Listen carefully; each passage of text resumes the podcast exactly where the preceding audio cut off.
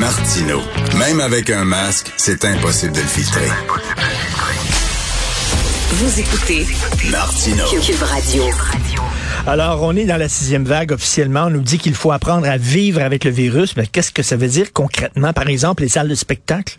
Qu'est-ce que ça veut dire vivre avec le virus? Au théâtre, par exemple? Nous allons parler avec Mme Rachel Morse, coprésidente du Conseil québécois du théâtre. Bonjour, Mme Morse. Bonjour.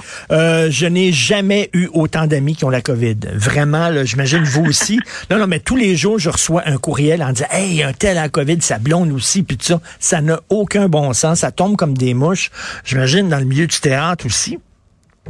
Ben, certainement. En fait, on, on est euh, comme le reste du monde, là, Ben dans oui. le sens où euh, euh, l'entièreté euh, des gens qui ont la COVID l'ont aussi dans leur métier. C'est la même chose pour les gens de théâtre.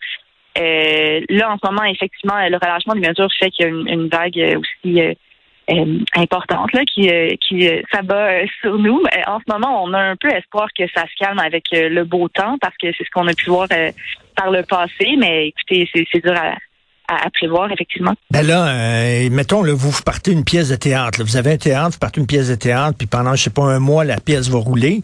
Et là, après, euh, après une semaine, euh, la comédienne principale euh, a attrapé la COVID quelque part. Euh, je sais qu'à Broadway, ils ont beaucoup, beaucoup d'argent. À Broadway, il y a toujours des, ce qu'on appelle des understudies. Là. Il y a tout le temps une équipe Ouais. B, une équipe B qui est prête à monter sur scène s'il y a quelqu'un qui se casse une jambe, quelque chose comme ça. C'est pas comme ça ici, là, j'imagine. Ben non, effectivement, c'est pas une habitude qu'on a pris euh, nécessairement euh, euh, depuis toujours, mais euh, récemment on commence à y penser euh, assez sérieusement, surtout dans le cas où on a des grosses équipes euh, où euh, on se dit ben il pourrait y avoir une personne qui est formée pour remplacer par exemple une ou deux trois personnes en cas de, de cas de Covid justement. Non, mais il faut, faut que cette, censé- mais, mais Mme Moss, il faut que cette personne-là connaisse tout le texte au complet de la pièce, de tous les personnages. Exactement, mais c'est un peu le cas à Broadway aussi. C'est euh, c'est un peu une, une position qui est délicate, mais c'est une personne aussi qui est comme présente pendant le processus. Puis ça, c'est important, tu sais, qui va avoir accès à justement aux notes ou à, à la direction qu'elle doit suivre en fait pour la pièce. Et dans le cas euh, d'un résultat positif euh, dans les membres de l'équipe, ben, cette personne-là va sauter dans l'arène effectivement et euh, avoir déjà une connaissance préalable. En ce moment, c'est ça qui se passe. Il y a Ben des gens, des fois c'est le metteur en scène, des fois c'est un ami qui est pas loin qui a, qui a connu le processus. Des fois, on annule en fait. Ces temps-ci, c'est ce qui est choisi parce qu'en fait, on va venir dénaturer le l'œuvre là en mettant un peu n'importe qui euh, qui est disponible pour remplacer euh, à pied levé. Ben des oui. fois, c'est possible. Des fois, c'est plus complexe. Et euh, c'est pour ça, en fait, qu'on commence à étudier euh, cette possibilité-là, mais ça implique de payer cette personne-là aussi, tu sais.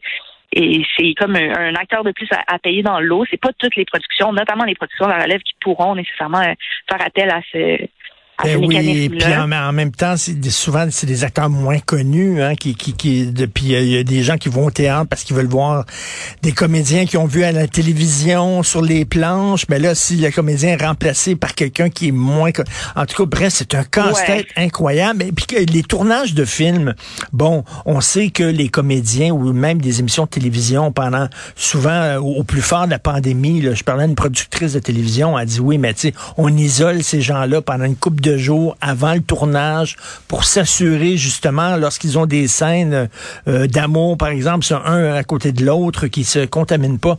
Vous pouvez pas faire ça au théâtre en disant à vos comédiens, vous sortez pas, vous restez chez vous à la maison euh, cinq jours, six jours avant, avant première. Ben, je vous dirais que au- plus tôt dans la pandémie, là, il y a peut-être un an, c'est des choses qui, qui pouvaient être envisagées, qu'on se disait, ben, on n'a qu'une opportunité de jouer cette pièce-là, ce sera impossible de la reporter. Mais les équipes tentaient de s'isoler un petit peu plus à l'avance, mais on n'a pas les moyens du cinéma pour faire comme voici, prends deux semaines chez vous, isolé, on t'apporte de la nourriture et on Ben s'occupe oui. de toi. C'est pas vraiment le même mécanisme, mais euh, c'est sûr qu'on on est en train de réfléchir des, des solutions pour apprendre ça. Pour nous, ça fait partie d'apprendre à vivre avec la pandémie, euh, avec le- la COVID en fait. C'est d'apprendre à, à modifier nos processus de création pour euh, accommoder ce genre de situation-là. Mais après, une annulation dans une salle, pour nous, c'est vraiment pas comparable à la fermeture des salles globalement. là. Mais non. Vous voyez, donc c'est sûr que c'est plate parce que ça, ça vient euh, atténuer le, le lien qu'on tente de, de rebâtir avec le public, tu sais, le- ce lien de confiance-là. Mm. Ça, ça le brise un peu, mais euh, d'une certaine façon, puis annuler quatre représentations, c'est jamais comparable à annuler euh, une run de spectacle au complet. Là. moi, quand il y avait le passeport vaccinal, j'étais content parce que je me suis dit, ben, je suis en sécurité, je vais être au théâtre, puis c'est seulement des gens vaccinés qui vont être autour de moi. Après ça, on fait sauter le passeport vaccinal. Je OK, bon, ben, quand même, on garder le masque au moins, là. S'ils font sauter le masque, il y a des gens qui vont dire, est-ce que je vais aller au théâtre quand même, là, si les gens portent pas le masque? Est-ce que ça serait une bonne idée de faire sauter le masque? Euh, ben écoutez, si on le fait sauter dans les autres sphères de la société, assurément, là, on suit les mêmes mesures que, que le reste de la vie, mais euh, c'est sûr qu'il y a des gens qui ont des tolérances moins élevées à certaines, euh, tu sais, par exemple, avoir un, une espèce de proximité avec quelqu'un qui n'a pas de masque ou euh, justement de savoir qu'on est avec des gens qui n'ont pas leur passeport vaccinal. Je pense que ça dépend vraiment des gens, puis les gens qui ne sont pas à l'aise vont vont annuler leur billet, en fait, tu sais.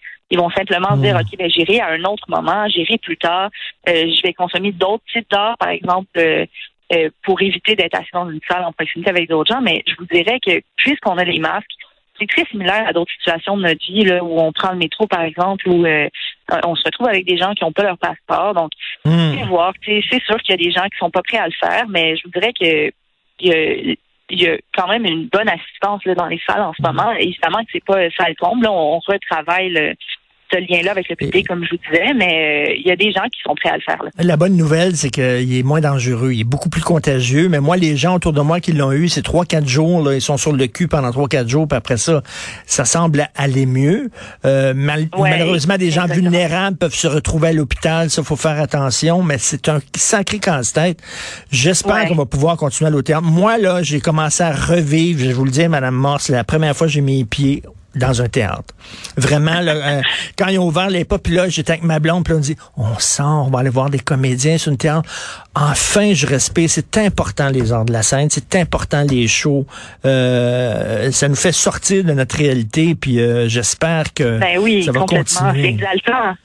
C'est exaltant. On a hâte de, se, de retrouver, en fait, l'ensemble de notre public, puis de vivre ces moments-là sans interruption le plus possible. Mais on ben comprend que, pour le moment, ça fait partie de la ben, bon courage, ben, bon courage. Vous nous faites énormément de bien. Moi, je suis content quand je vais au théâtre, quand je vais voir un spectacle, je me sens enfin en vie. Merci beaucoup, Madame Rachel Morse.